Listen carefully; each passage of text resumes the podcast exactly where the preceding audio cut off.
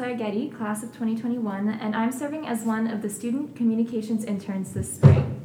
Today I'm sitting down with the student leaders and faculty advisor of the Green Team, Mercersburg's student driven environmental organization.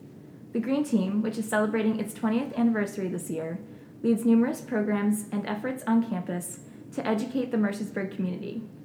We're here to talk about past and future initiatives, as well as faculty advisor Will Willis's new appointment with the Interstate Commission on the Potomac River Basin. But first, let's go around and introduce, introduce ourselves.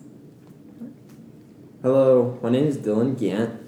Um, I'm one of the leaders of the Green Team, and I'm originally from Atlanta, Georgia. Um, yeah. Um, I'm Addie Geithner. I'm a senior, and I'm from Hickory, North Carolina. Um, I'm Clark Byer. I'm the newest member to being a leader of the Green Team, and I'm from Alexandria, Virginia. I'm Will Willis, and I'll first do a shout out for Kirsten Donnelly, who can't make it here today, also a Green Team leader. Uh, this is my 20th year here at Mercersburg. Great, so let's get started. So, just to start off, how did the Green Team begin? Any history? So, the Green Team started uh, around 2000. Uh, a faculty member at the time, Beth Pethel, said that there was really not much recycling here. There was efforts were spotty at best, and that uh, annoyed her into action, is the way she put it. And so she started it back then in 2000, 2001. Ran it for a couple of years. Then Miss Stevens ran it for a couple of years. Uh, and then it was turned over to me. I've been running it ever since. Great. Um, so, for those of you, or so for those listeners who don't know, what are some common Green Team projects or initiatives that usually take place in a regular school year? So, usually, um, two of our events that we really like to do are our um, dorm conservancy challenges, where we ask students to kind of monitor how much electricity or water they're using, um, and we pile up the data and determine who saved the most, you know, water electricity during a given time interval. Um, and we really like to do that, um, those challenges, because they really help us to um, act um, advocate for you know environmentally friendly habits um, and you know just overall you know conservancy. Um, and then another one we do is Project Eden, which is Earth Day education and networking. We um, do a little fundraiser this year. We sold Green Team T-shirts and reusable straws, um, and with the money earned from those fundraisers, we purchase LED light bulbs and take them to the local elementary school, Mercersburg Elementary School, and we give a presentation on climate change and the benefits of LED light bulbs, and then we give them LED light bulbs. Yeah, and I think the best thing about out of the two is Project Eden for the fact that we're educating people outside of our community. We're getting in into like the elementary schools so they can bring it home and hopefully educate their parents. So that's probably a big part of Project Eden. Great. Um, so, how have some initiatives been forced to adjust due to COVID, and what are some what were some plans for this year? Like, how have you all been adjusting for that? Um, well, to start with Project Eden, usually we go to the elementary school, and that could not be possible this year. So we got the whole green team together. Usually it's just um, however many volunteer to come, um, but we held a couple meetings for um, each green team member to like pair up and make a video on a certain aspect of environmental uh, friendliness habits, etc. Um, and then we compiled all those together and we'll send those to the elementary school for them to watch on their own time. Yeah, and honestly, I think we've been doing pretty good with COVID, especially with this upcoming term. We have some really big things planned, like we're doing a documentary watch party for Earth Day, and we're planning on doing a spike ball tournament for the whole school. So I think, although we've been faced with this big challenge, we've been doing pretty well at handling it.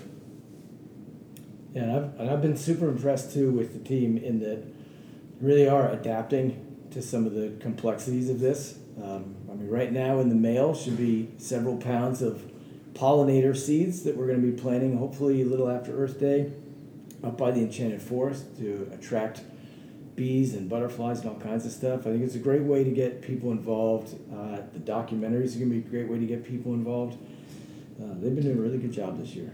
Yeah. And I even know, like, just personally seeing things like starting with the fall with all the disposable stuff coming from the dining hall, how much you know recycling and trash that was, and just seeing the garbage cans filled all over campus. And now it's we have the reusable bento boxes, and so it seems like you all are definitely on top of that. So great.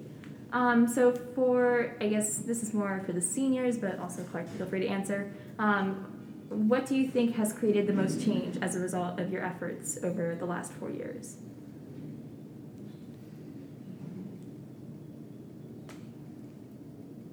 Well, I mean, I do have to say that I think the school in general has been moving like forward a lot in terms of its like um, consciousness of um, especially things like recycling.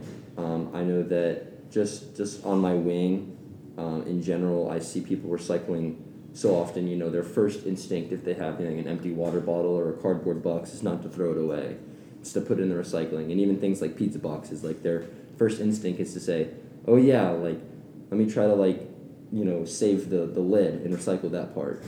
Um, even though it's a little more work than just throwing the whole thing in the trash.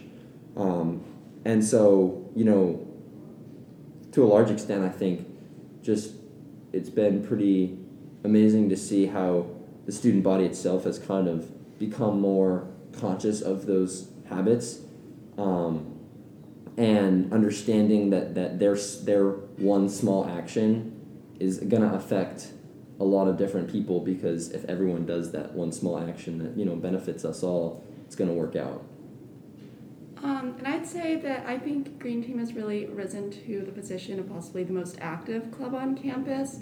Um, this fall, especially when it was trickier with COVID, we made a point of meeting every week or every other week, but kind of every week. Um, and that has like just increased student participation, student environmental awareness. Um, and the more people we can get doing that in the club, the more it spreads throughout the school.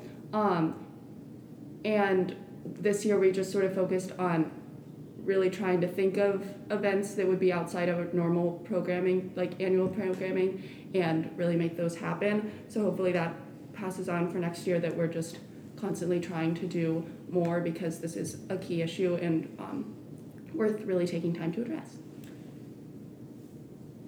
I can jump in here too. I'd, I'd love to say that I think that this year in particular, in doing some interesting things like an online vegan cook-off challenge and things like that, I, I think that involving students has been really good. And what that does in turn is, and it's always been this way here, is that the more students get involved, the more it sends a message to the administration to kind of make some changes too, right? But the administration does the, that as well. And when they make good changes, then it also says to students, now you've got to do your parts. There's always kind of this uh, gentle pushing of one another. And so I think that as it's become so much more active of late, um, which I really feel like it has the last couple of years, has been really, really good. Uh, maybe it's not coincidence that on some level, the last round of strategic planning from the school included as one of our five strategic choices, really committing to environmental stewardship and fostering a, a, a greater sense of place here. Great. Um, yeah, so kind of switching gears now, I just want to talk briefly about Mr. Willis and your new role with the Interstate Commission on the Potomac River Basin. And it is important to note that Mr. Willis is not leaving Mercersburg. This is just an additional role. Um, but yeah, tell us a little bit about that and how you got involved. Uh, I met this wonderful guy at church several years ago, Ron Stanley, um, and sadly he sadly he passed away.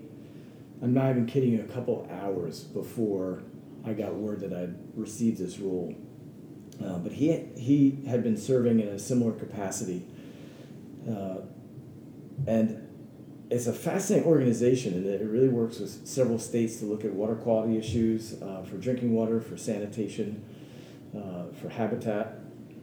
And I'm just honored to be a part of it. I'm still sort of growing into it and learning what's involved in it, but the scope, the scope of what they do is pretty amazing. Really, it's a it's a it's a great organization, and to, and to be there with officials from several states as well as people who work in the field.